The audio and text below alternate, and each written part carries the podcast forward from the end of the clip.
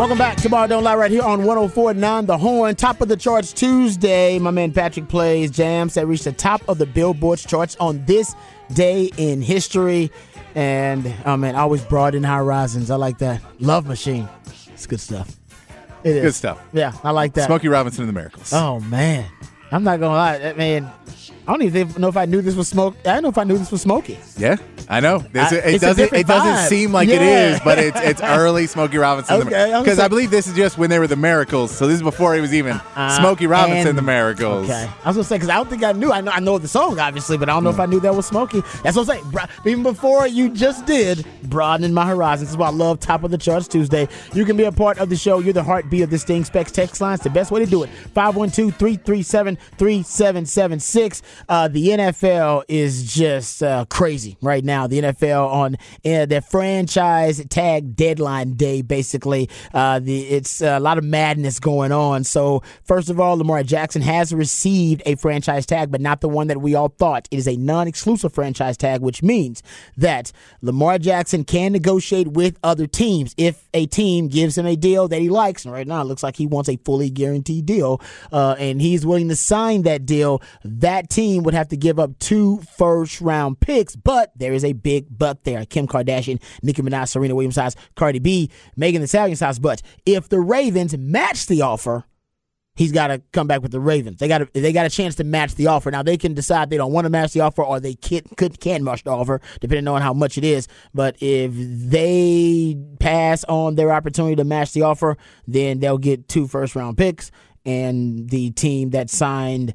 Uh, or at least that's agreed to sign Lamar Jackson will have to give up those first two first round picks, and they'll have to sign him to whatever deal they negotiated, which we assume is going to be a fully guaranteed deal. There is also the the third option of which nobody wants, which is he signs a deal. The Ravens are like, we're going to match it, and Lamar Jackson's like, I'm never playing in Baltimore ever again.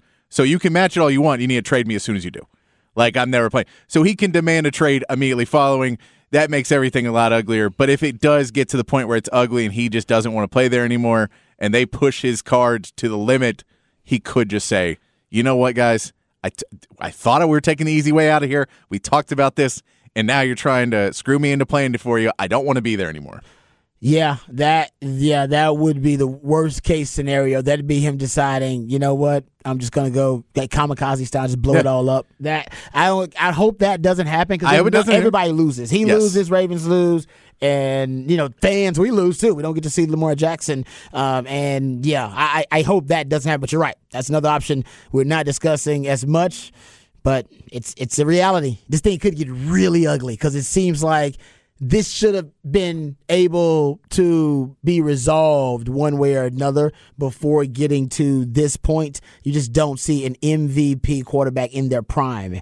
Um, who's on the open market? He's, not on the open market, but with a with a possibility that he can end up leaving that team in his prime. You just don't see it. All right, so we'll get to that. We'll talk more about it. Uh, also, there's rumors that Brady, the goat, might return. Philip Rivers even wants back in. Yeah, you want to know why? He saw what Daniel Jones was making. Actually, I think he announced this. Uh, this was this was reported reported before Daniel Jones uh, signed his deal or agreed to sign his new deal. But Daniel Jones also getting paid, um, I believe, upwards of forty million. That's gonna be crazy. That's a big time number for uh, Daniel Jones. We'll also get to that news, and we'll also talk about Aaron Rodgers, who reportedly has been speaking to the JETS Jets, Jets, Jets. So there's a lot of NFL news, but spring football has started on the 40 acres. So we want to talk some spring football while we have a chance. Steve Sarkisian did meet with the media yesterday after the first practice of spring football, talked about a number of different things, uh, addressed a number of topics, and one of the things he talked about was injuries. Um, there are a lot of injuries actually the Longhorns are still dealing with now at the start of spring practice. Now, in this cut is also the cut we played yesterday about Xavier Worthy, him addressing the Xavier Worthy cut. So you can also see, at least you'll get context, see, you'll hear, you'll get the context of the very controversial quote about Xavier Worthy. So here's Steve Sarkisian yesterday addressing injuries at his spring football media availability. From an injury standpoint, I know that's always one of the key questions. You know, just a, just a couple things on that with guys that are either limited or out right now with spring. Uh, Jonathan Brooks um, coming off of surgery after the bowl game. Obviously, Catalon is limited right now, coming off of uh, his injury last season. Gilbo is is rehabbing well uh, with his knee injury. We're pleased with where he's at. Derion Gullette, obviously coming in uh, with his knee injury. Um, Cole Hutson coming off of surgery after the bowl game. Um, Maalik Murphy uh, is still nursing a little bit with his foot, so we're being mindful of that. Uh, Isaiah Neyor, love where he's at right now and the work that he's putting in from a rehab standpoint. Um, Robertson again coming off a surgery post post bowl game, um, and then Keilan Robinson. We're just monitoring a little bit of a strain and being mindful of him. Um, and then the one guy was great to have back out there today, uh, which you guys didn't know, and I, I did. I tried to protect this throughout the season, but Xavier had a broken hand essentially the second half of the season, and so to get him back out there, he was in a cast uh, for about eight weeks or roughly. So to get him back out there practicing full speed, which was which was awesome. So a lot of stuff. I know we were just getting back together, so hopefully I was able to touch on some of those things that are of uh, interest to you. All right, so Sark getting into the injuries there, and yes, at the end, and so you can hear it. He he he pretty much volunteered the Xavier Worthy nugget and information unsolicited. And we talked about this on Longhorn Blitz, and you'll be able to hear it if you uh, listen to Longhorn Blitz wherever you get your podcast. It's available there. And we talked about it and a number of different. And it's so we don't have all the information. So I mean, basically, this is all these all these all theories. We're just hypothesizing what we think uh, happened and trying to piecemeal timelines together because I don't I don't think he revealed a timeline at all. But one of the things my man Jeff Howe brought up that uh, I didn't think about either. There's been such a long break and, and we haven't had a chance to talk to Sark. Uh, members of the media haven't had access to Sark because he was supposed to do a um, signing day press conference with the media before spring football. That never happened because of the it was like the freeze yes, and the weather. It was it was the right? first day. It was that Wednesday that the roads were getting really bad or something like that because we were supposed to be We out supposed to there. be out- yes. and then they they canceled that And like then- that day up. And then they canceled the Zoom. I think it was downgraded to a Zoom. Was- yes, and then they were like, they- "He's not coming in." Yeah, it was like he's not. He can't risk it. And then they was Yeah. like, no, no, everybody needs to be worried about their own safety now, and not some call about signing day. And then they decided, all right, they're blowing the whole thing off. And I, they basically the media never had a ch- had a chance to speak to Sark before yesterday's spring football media availability. And the before that, the only time that the media had access to Sark was at the bowl game and or at least the post game after the bowl game. And he brought up the point that if sorry, we talked about this yesterday. I believe I met Harge questioned as to why don't you just reveal this information right after the bowl game? And um, and you know I don't know why he didn't do it after the bowl. Game. I think that he would have he he probably thought that would have been either throwing. Xavier Worthy potentially under the bus by just mentioning, oh, he's got a broke hand, um, and then like saying, you know, like like it's an excuse for Xavier Worthy's you know, play, which you know we don't know it th- that at all. May have been just one factor. Um, maybe Xavier Worthy didn't want that information out there. Maybe he told coach, like, man, I don't want that out there. I don't need people knowing my business like that.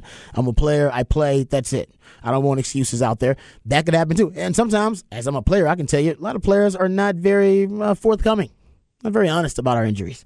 You know, tell you tell people that oh, it, it only hurts a little when it hurts like hell. you know what I mean? That that's that's the mentality, right, of being a warrior. And I, I guarantee you, there's a little bit of that at play here too. So I just think there were so many different variables that were that were thrown into the mix. Um, but one of them was, I think, uh, my man uh, uh, Jeff Howe brought up a good point. Maybe Sark wanted to divulge this information earlier. There were just no opportunities. That's why I thought maybe he should have leaked it. Like, just leak it. Just give it to some member of the media you like, and you know, let them leak the information. That way, it's out there. Uh, my theory, just just all theories, because we don't know a lot about what's going on. My theory is that it's scouting season, and Sark has talked to a lot of scouts because they want to know about.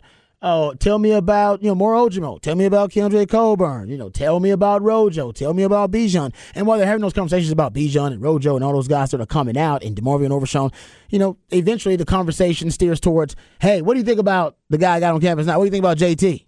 What do you think about Kelvin Banks? What do you think about X Man? And I think a couple of the reviews that he got back on X Man were not complimentary. And he thought, and I think he had to correct those scouts and tell them, hey, he had a broken hand. You know that, right? He had a broken hand. And they went, oh, I didn't know that.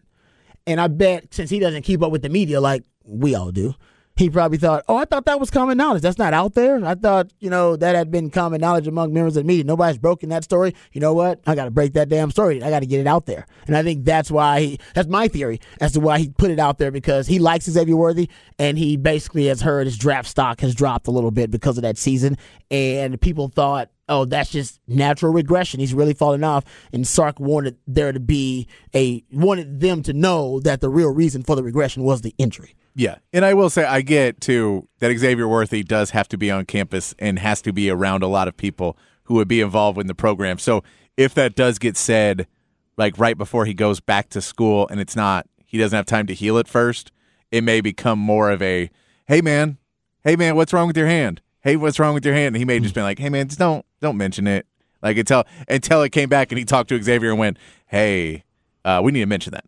Yeah, no, exactly. Like I, we, I don't know why I didn't because we talked about it on Longhorn Blitz a little bit, and we talked about how it just seems like he's he's got to be hurt. There's got to be a reason for the regression, um, but I don't think it was widely known that he had an injury. I think it was speculated among people in the Longhorn community. I think for scouts, they're not in our Longhorn community, so I think for the people that he's talking to during scouting season, he needed to tell them. And then when he heard it from more than one, just my theory, he said, "Oh man, you know what? I got to get this out there. I yeah. got to get it out there. This is not. I, I, need people to know that the man had an injury. That's what he he dealt with an injury. So I, that's why I think he, he did it, and he didn't have to. Probably should have leaked it now retrospect. Yeah, yeah. Just leaked it out there. It'd have been, you know, easy, easy. That's why you leak information and stuff, and then you don't have to deal with it. But it is out there because the intent is that he wanted it to be out there. But I will say, I agreed with Sark not telling anybody during the season. I'm a defense. I'm a defender. So, um, man, I if I know a guy, I'm not going to be dirty about it. I'm not going to be underhanded about it. But if I know a guy has an injury within the construct of the rules, football is a game that allows you to fight, allows you to be physical. It allows me to hit a guy. You got a sore right shoulder. All right. At least I know when you blocking on the play what you know what where I need to jab and where I need to hit and where I need to what what body part I need to pound for four quarters. I mean, that's it, I, he just didn't. He wanted to avoid that with Xavier Worthy. Yeah, becoming a target because you you're. I mean, it's a reality. When you play through an injury, you are a target, especially when everybody knows exactly what the injury is. You know, it's yeah. a hip injury. You're gonna get hit on that hip yeah. a little bit we, more. We can say I would have especially not wanted to say it if I wanted to use him as a decoy more, but they didn't use him as a decoy a lot. They just actually threw it to him. Yeah, I mean that was the discussion yesterday. It's, still no, no that just, none of this is excusing yeah. why you throw to him in a double team with a broken hand. I'm not. Nobody's excusing that. That's on Sark. That's on Sark.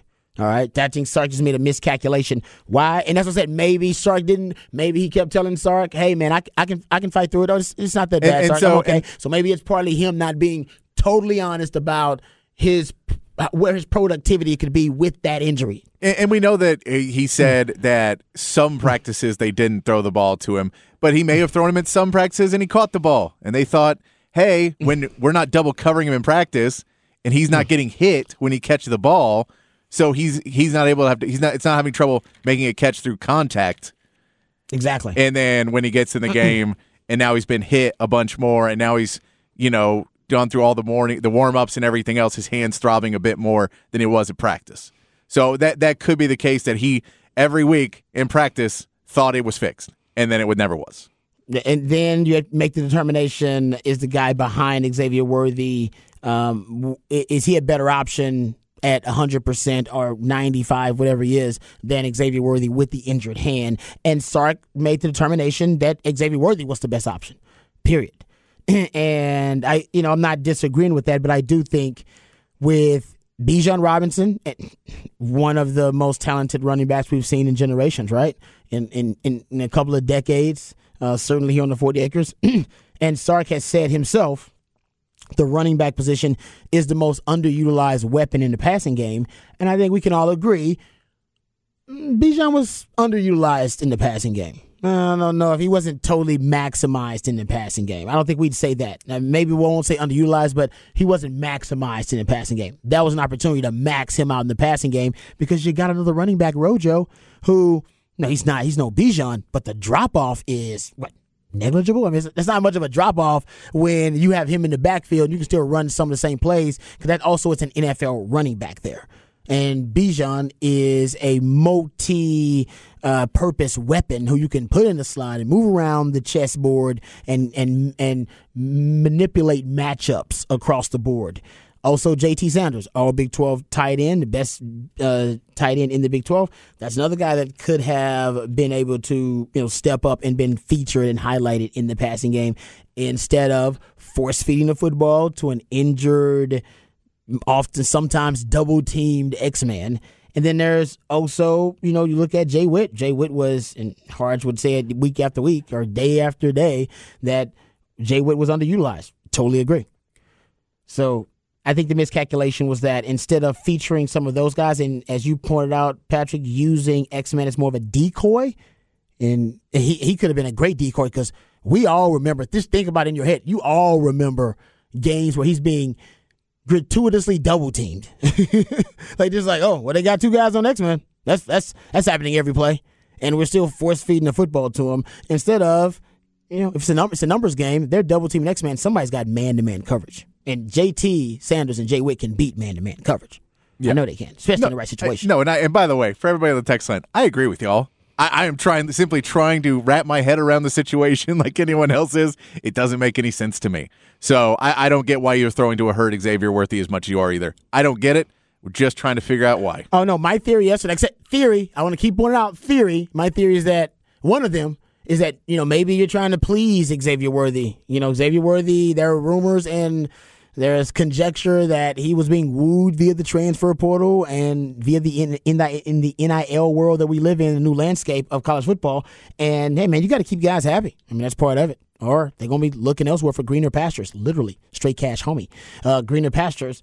And I, I know people may not like it. I'm just saying it's something you have to consider. That well, we got to keep this guy happy, and if I bench him because of the injury, that's not gonna go over well with him. And if I stop targeting him and just use him as a decoy, also probably not going to go over well with a guy that's getting 100 targets a year. Just throwing it out there. Yeah, there's we, we found this out yesterday. There's nothing that's not going to make your blood boil a bit. there's no there's no explanation that's not going to make you a little mad. Yeah, I was like, uh, no, these all theories. We were like, so that was the problem. No, no, the theories. Theories. We do not know. We do not have enough information to throw out. These are these are well informed theories, but still theories, because we do not have enough information to put it out. We still don't even know the timeline. We don't even know when he got hurt. Yeah. We don't even know the game he got hurt. Nope. So, is it? This is all just theory. Just having, you know, jumping on the grassy knoll a little bit and seeing, you know, if some of this makes sense. Because I, I agree. I, I can't, in my head, it's hard for me to find a rational reason as to why we now throwing to force feeding the football to a guy in double coverage with a hurt hand.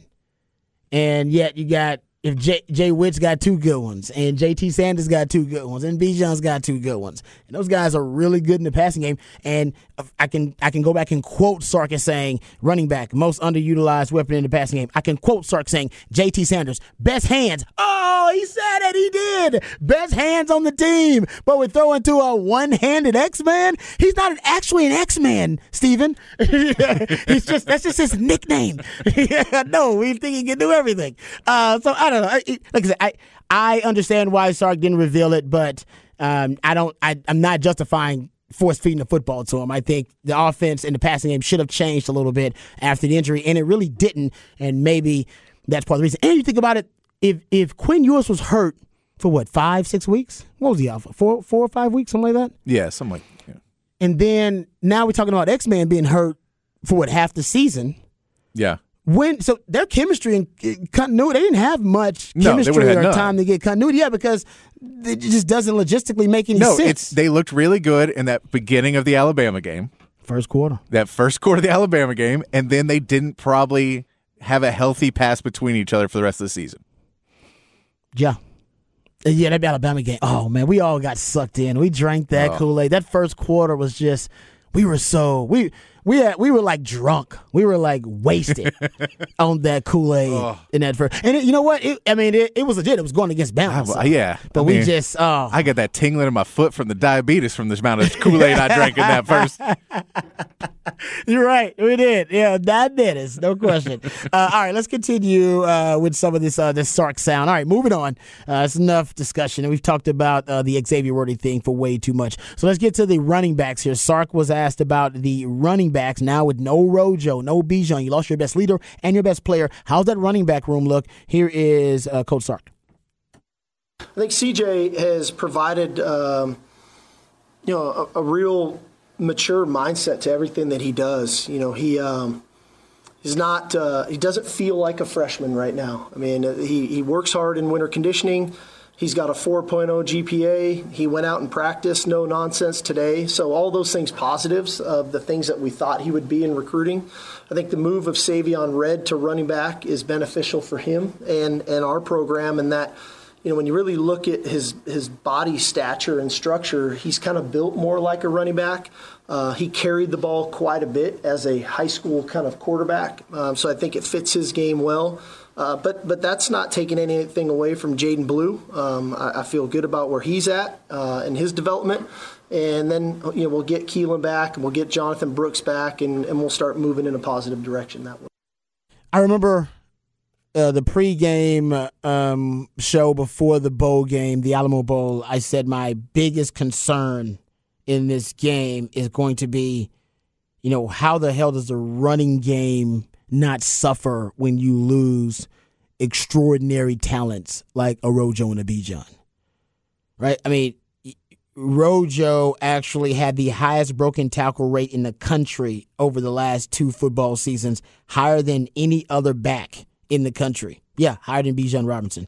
He actually averaged 4.28 yards after contact per rush, higher than Bijan Robinson. It, uh, I mean, Bijan led the country actually at the Pro Football Focus record for career forced missed tackles, and yet there's an argument to be made that Rojo was just as good, if not better, on an analytical level. And what I said was that those guys, we don't, you know, obviously we can quantify it, but off the eye test, I think were probably the better test. How many runs can you guys remember where Rojo and Bijan took a run that should have been a two yard loss, three yard loss, maybe even turned it into a three, four yard gain, or even broke the run for an explosive play? It's a lot of those. It's a lot of those when you start going back and counting. And I think in that in that Alamo Bowl, we saw it. Now, there was still some success in the running game, but you weren't popping them and you didn't have the consistency in the running game like you had in Rojo and the Bijan. And that's what those two guys do. They they covered up a lot of mistakes, a lot of missed blocks here, missed assignment there. Didn't matter. Rojo, eraser. All right, Bijan, eraser. Erase the mistakes. Now those are going to become a lot more glaring in the running game. So that's one of my big, you know, at least one of my big concerns and one of the, the the big topics of conversation for me personally for this spring. How does the running game look? Not just the running back room, and the run, but just the running game in general, because it also needs an infusion of creativity from Sark. Let's be honest, that Alamo Bowl was a it was a failure of imagination, lack of creativity, but a failure of imagination. Considering no Rojo and Bijan, we all thought Sark would be in his bag. Well, he wasn't. And if there was a bag, then I don't, that was like a Jack in the Box bag. It wasn't nothing in that damn thing. Some tacos, you know 99 I mean? cent tacos, yeah, right? Some curly fries. I don't know what the hell was in that bag, but it wasn't no creative run place. so that he also needs to be, you know, he's going to have to give them a schematic advantage in the running game too. That's what they lacked also in the Alamo Bowl. Um, okay, uh, just I want to get to these quarterback cuts here. Let's get to three and four, and then we can uh, get to uh, the next. Uh, we'll get to Cowboys discussion in the next segment. So.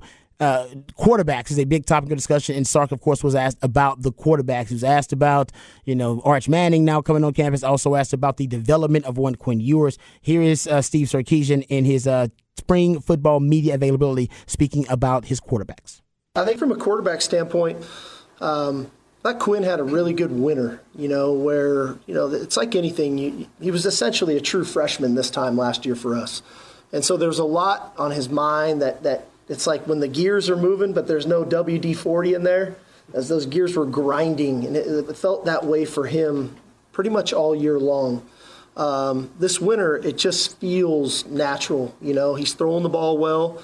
Um, I think he's emerging as a leader. You know, I'm watching him break the team down. I'm watching him do those things, uh, which is positive. And I think what he's done, he's serving for Arch of, hey, this is what it looks like, and this is how to go about your business. And for Arch today, day one, um, there's there's some plays for sure that he would, would love to have back. And there's some other plays that he made. I think everybody was like, wow, that, that was a heck of a play. So, um, again, true freshman should still be in high school, but uh, you know he brings a definitely a, a worker's mentality, and he, he wants to be really good at this game. Yeah, I'm expecting a huge leap this year from Quinn Ewers. I, I think it's tough. We've been watching Deshaun Watson. I'm not comparing Deshaun Watson and Quinn Ewers, but Deshaun Watson at one, he was a top five quarterback on on the on a dysfunctional team like the Texans at one at one time. At least he was in that conversation, I should say. And that one year off he took, and it man, two it years just, off. Two years off. Sorry, the two years off he took tanked his game. Yeah, because he had the suspension and he Yeah. pro- basically decided he was not going to play for the Texans for that year. So two years off. And for Quinn Ewers, he's had a lot of time off too. Right, because he skipped his senior year to go to Ohio State. Yeah. Didn't play at Ohio State, decided to transfer here to Texas, and now basically this is his freshman year. So it's a season, not two seasons, but just a season, a little bit more than that. But that's a long time to be away from actual real time game competition.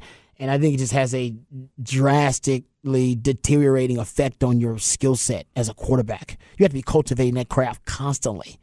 Any time off is honestly to me. I think it's gonna any, any I would say any uh, long periods of time off. I'm talking about like six months or longer is going to have a drastically deteriorating effect on your skill set as a quarterback. Yeah, and I think there was a lot hmm. too in last year where there was stuff that they couldn't hmm. necessarily tell in practice was going to be as big of a problem until he got into games.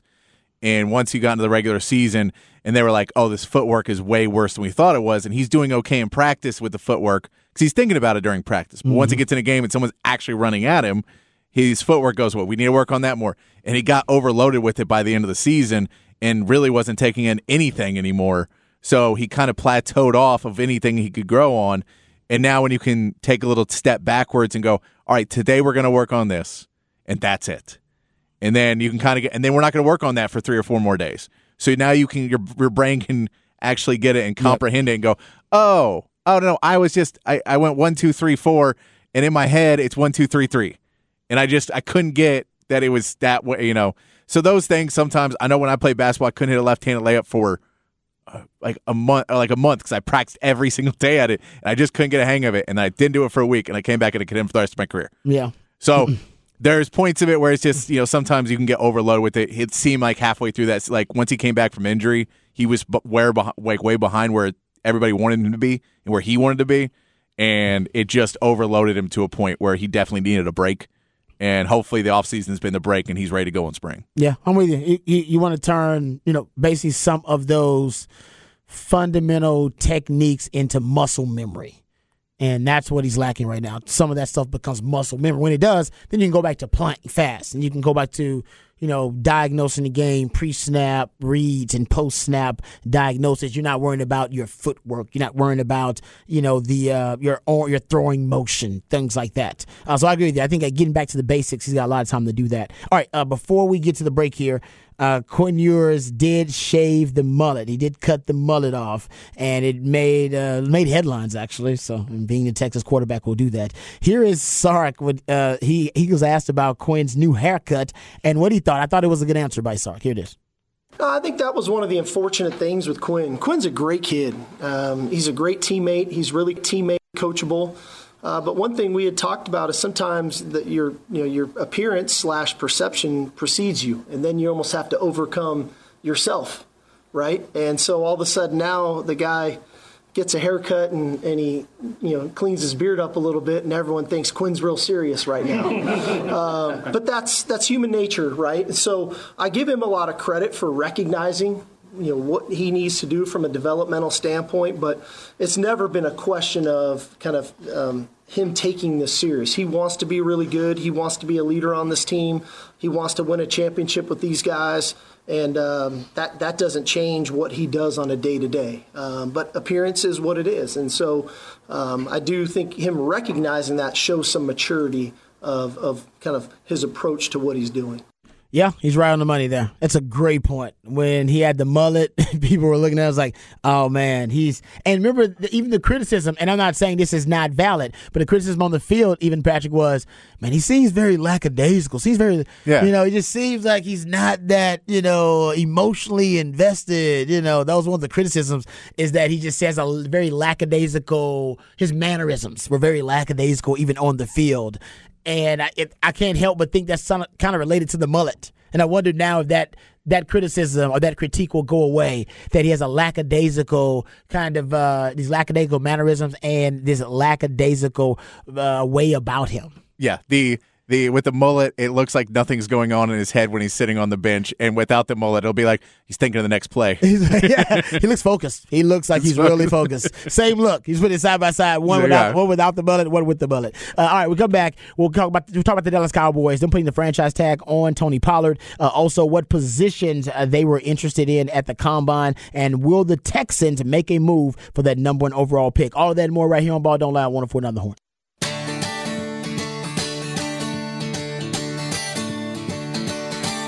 I just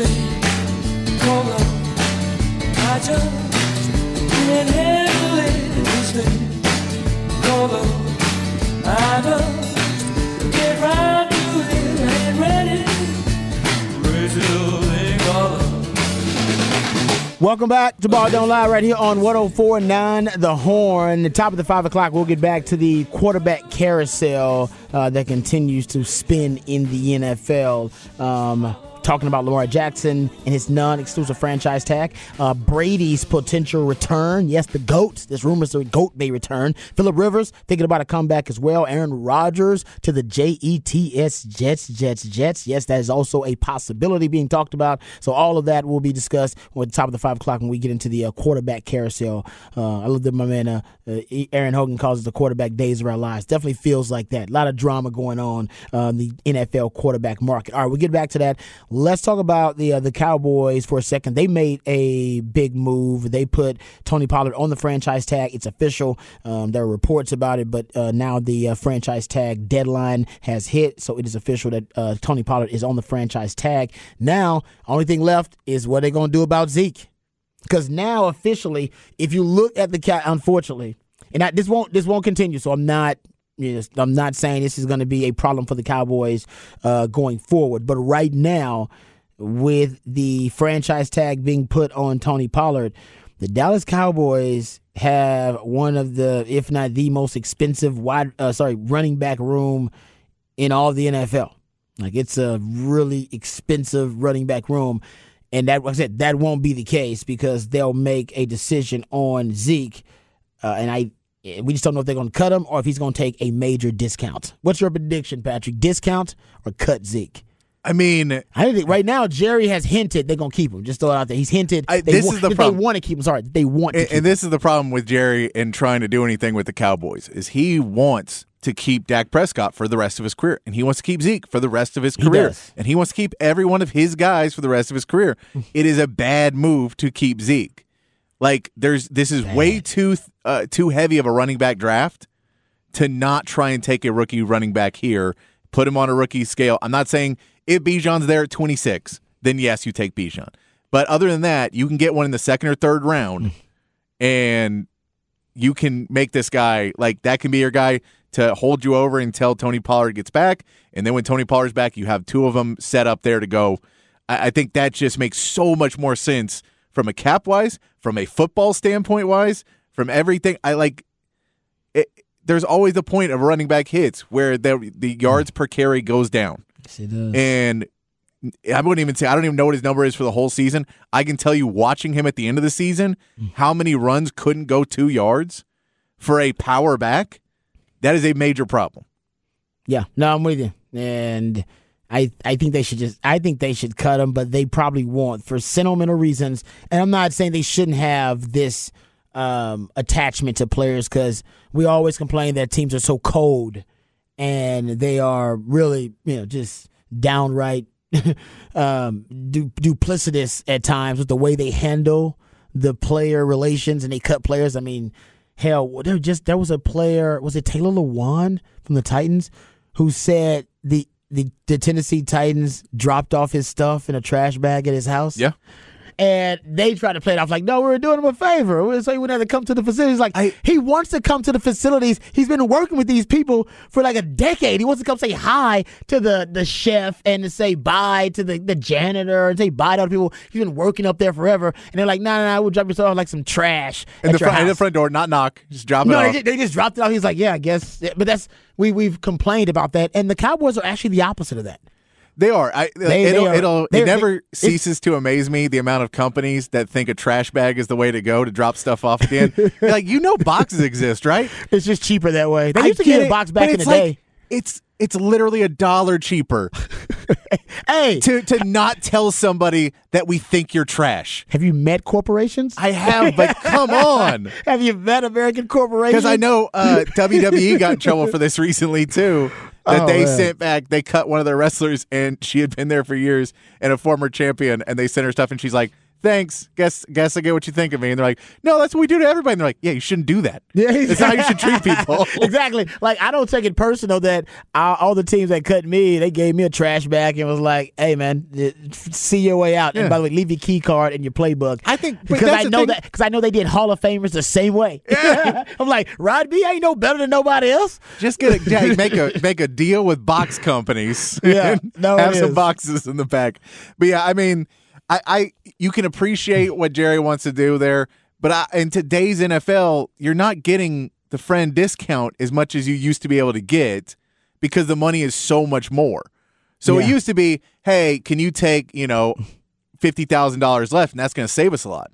But now they're like, hey, can you take three million dollars less? Like that's a lot of money. That's a lot of money, And man. you want me to take three million dollars less? So it, it just doesn't account as much. I mean, and keep in mind, Zeke, if you don't get out of this contract, it's it just keeps staying. Like it's ten. It's what? It's no yeah, right now you have the most expensive running back room in It's a in six- the, in the NFL. almost a seventeen million dollar cap hit this mm. year, or coming up in the future year in twenty twenty three. Yeah. Twenty twenty four, it's a fourteen million dollar cap hit. Twenty twenty five, it's a seventeen million dollar cap hit. Twenty twenty six is a sixteen million dollar cap hit. So we get he's getting cut at some point, right? Because Yes. you're not paying in 2026 this this running back who shouldn't have been on the roster this year. You're not going to be paying him still in 2026, or you shouldn't be. There's no way. They, they, they're gonna. I, I don't know if they're gonna cut him or they're gonna like restructure him. But one of the, I think right now Jerry wants a restructure because Jerry loves Zeke. He just likes Zeke. I he get does. it, he falls in love with players. And like I said, I'm not gonna knock Jerry for that because we just got done talking about how we've all been fired by a company and they give our stuff in trash back, And Yeah. that ain't just the NFL, by the way. All right? Yes. I've been treated like that. For, I've been working in the corporate world now too. It happens outside the NFL too. And you know, so I'll give Jerry some props for trying to be classy about that stuff. It does hurt him. But you can't come- negotiations. you can't but- come out and tell me I can't get supporting characters for because supporting cast for Dak because I'm trying for playing too much. Also, I want to keep Zeke around because I like the guy. We shouldn't even let him suit up. Because here's the thing: even if you keep Zeke, you should draft a running back this year because he'll be better than Zeke is. Well, and Pollard. You need an insurance policy behind Pollard. But I mean, like, would you if if you were coaching the Dallas Cowboys right now, if you're Mike McCarthy, and he's saying, "All right, Tony Pollard's out. Who's our starting running back day one?" and they say Zeke, you go, "Well, I need to have another running back. Like, I have to have another because Zeke Elliott is not a starting running. Back. He's not. He may not even be a backup in the NFL anymore. But we won't know that until some other team picks him up and gives him 15 carries a game and see if he can pick his average back up to three to 3.5 yards per carry. But if he's going to average under three yards a carry, that's when NFL court. That's you're done. You're right. That's the like that was the whole. And I don't want to compare Zeke to Ray Rice, but Ray Rice, when everybody was like, "Well, he can't come back because of the domestic," it's like, no, he was averaging under three yards a carry. Like no one wants a guy like that anymore. They'll just go get another guy who can average over three for a while. Pretty much. I mean, that's the way the modern NFL works. And how about this little nugget of information about so essentially the Cowboys right now have the most expensive running back room in NFL history. So I said it was in, in the NFL. Yes, that is also the case, but it's the most right now, it's the most expensive running back room in the history of the salary cap era, so which is the history of the NFL. That's a that's a miscalculation. All right, that you, you screwed up somewhere. Yeah, here's the the the tweet by Warren Sharp at Sharp Football. So I didn't make it up. After tagging Tony Pollard, the Cowboys are spending $27 million of their 2023 salary cap on running backs 16.7 for Zeke. 10 for Tony Pollard and 870,000 for Malik Davis. Forgot about Malik Davis. That would be the highest total in NFL history. Equates to over 12% of the salary cap. I mean, if you're paying more So than the gotta- Green Bay Packers and, and Cleveland Browns for your running back room, and that's what your running back room is, Yeah. And you you're, want- you're paying more for Nick Chubb and Kareem Hunt or Aaron Jones and uh and uh, uh AJ oh, Dillon. Oh yeah, AJ Dillon. You're right about, and, and this is the thing: you don't get to blame Dak's contract for not being able to put better weapons around him when you have a running back room currently that has a salary cap figure that is the highest in NFL history. And it will be great, like you said, if you were paying for elite talent at running back, you know, nobody have a problem with that. But you're paying for a Zeke that's been done for two years now. Yeah, He's been over the hill for two years, yeah. and you paid him before you even had to. You paid him before you had to, and I get you were not able to get out of the contract until now, but you were able to get out of the contract now. So get out of the contract now. Yeah, I'm with you. You should cut him. Honestly, I, I was saying you should restructure him, but also he's taking up a roster spot. I mean, I'm Yeah. about this as a bill. I'm like, I'm trying to get better. All right, so I need to upgrade. If I can find a running back that's better than Zeke is right now in the draft, and I know you can, just upgrade. I'm going to take that. Just. I'm probably going to get an undrafted free agent running back after the draft too. Yeah. because I need competition, and because Tony Pollard's probably going to be out for the beginning of the season. So I need to have at least two guys that are ready to go, and I may go sign somebody else. Yeah, and I guess the issue would be pass protection with young running backs bringing them in. So go sign a vet. Go get one vet then too. Go get or a vet too. and and go get a draft a running back or pick up a running back that was really good at pass pro. That also, yeah, you can do that. Like That's- go, yeah. go pick That- that up as one of your guys. Is there excuses for you overpaying Zeke? Is our point? No, no, there is no. And Yeah. the only reason you take Zeke at all is so his last play at a Cowboy is not getting steamrolled on the dumbest trick play ever at the end of that game. Do you remember the last play of the season uh, when they're when they're about to lose? Oh, And it was and they basically the whole O line's Uh, gone and he gets this. steamrolled. Yes, That that could be the lasting memory of Zeke Elliott. Oh man, you're right. I remember this. That's sad too. That was I wonder that was a Mike McCarthy special or Kellen Moore special. Did we ever find out whose trick play that was? I don't know. That- hey, that's yeah. Mike McCarthy's not sandbagging Kellen Moore unless he tells us that was his play. Uh, all right, the Cowboys talk there. We come back. We'll get a little off the record conversation on the other side, right here on Ball Don't Lie. One four nine the horn. DD Mega Doo Doo. I'm sorry, Mangudu. Once it's turned on, the sign will spell out Deli Cat Essen. Well, well, I don't get. they bring the in comb. Congratulations. Continue good sex in the uh, good sex in the Big East. Thank you, Jimmy. And boom goes the dynamite. It's time for another edition of Off the Record. Do it live. I can. I'll write it, and we'll do it live. And thing sucks. All right, welcome back to Ball Don't Lie right here on 1049 The Horn. Time for another edition of Off the Record here. Okay, so the Texas game uh, wardens and zoo staff, uh, they captured and removed a seven foot alligator from a Texas home in Buda. The woman was raising it as a pet. Uh, apparently, she was, according to the Texas Parks and Wildlife, uh, Texas game warden, and two zoo staff captured the feisty creature and rehomed it at the Animal uh, World and Snake Farm Zoo. Uh, they said alligators don't make good pets.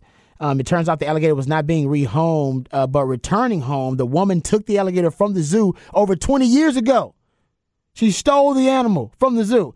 Interesting part of the story is evidently uh, they were a volunteer at the zoo. The woman was a volunteer at the zoo, and I guess a couple of decades ago decided she was going to steal uh, an either an alligator or an egg or a hatchling. It says apparently she stole this alligator, either the egg or the hatchling alligator at the time, put it in her pocket, and took off, and actually kept this thing as a pet for 20 years.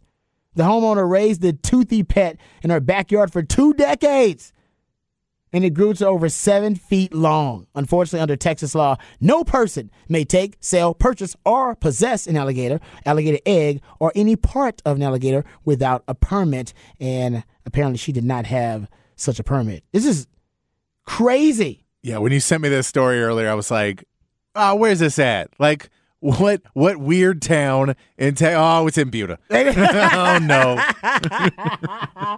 oh, I don't like that it was this close. You were like San Antonio, please. Oh, uh, No, I was like, I was like Houston, maybe. This seems like something that could have come from Louisiana. Houston, Houston loves wild animal stuff. So there's a lot of wild Yeah. animal shows that are shot in Houston. And as a Houstonian, I can tell you, a lot of people in Houston own crazy animals and pets. Yeah, and it's Yeah. like the further you go east, the more you get into alligator country. So I could believe it just making a pit stop into Texas. That's true. Swamp people. But this going is what I'm thinking. there. She's had to be in this house for over 20 years, right? Oh, no doubt. Because you can't move the alligator. Oh, how could the neighbors have not complained before now? Hey, is that an alligator over there? right? I mean, you don't have a structure with that thing in it, do you? All, I mean, you just have a structure with the alligator in it all the time. I guess. you got to take it on a not a walk, but you got to let it see some air. You can't stay in there the whole time. That's It's inhumane. like a, it's got an alligator house instead of a dog. I mean, it's got some water. I think. yeah, she obviously loved the thing, right? Don't we think she? She don't think she was. A, was she abusing it? They didn't say she was abusing it. They said she kept it. I mean, it's lived for a long time. it- what- I want to know what the relationship was between her and the gator. What did she consider it her pet? I just, I just like to think of this Like, as. I love this thing. you know, did she you- name it? Did she name She it? Definitely named she it. definitely named it. This is what I'm curious of. You know when you move and you have to uh, you ask your buddies to move, and then you're kind of like, "Look, man, it's not too much big stuff." If you were doing that, and then your friends came over and they're like, "All right, we got the bed, we got the we got the dresser. What else we got? Oh, you got we got Rufus. Rufus. Oh, Rufus. What's, who's What's Rufus? uh what's that? What's that? Oh, it's my seven foot alligator in the backyard. Ah, you're gonna have to handle that on your own. You ain't taking that nowhere. That's a great point. So now I have a question. This is a great point here. Uh, because this texter says, uh, "What did she do when the grandkids came over?" I'm right. Yo, kids, grandkids, your I don't think I don't think this woman's mating. So I don't- I'm- oh, you think she's like you said crazy cat lady, some Yeah. crazy gator lady. Hey, I guarantee there ain't no cats in that house.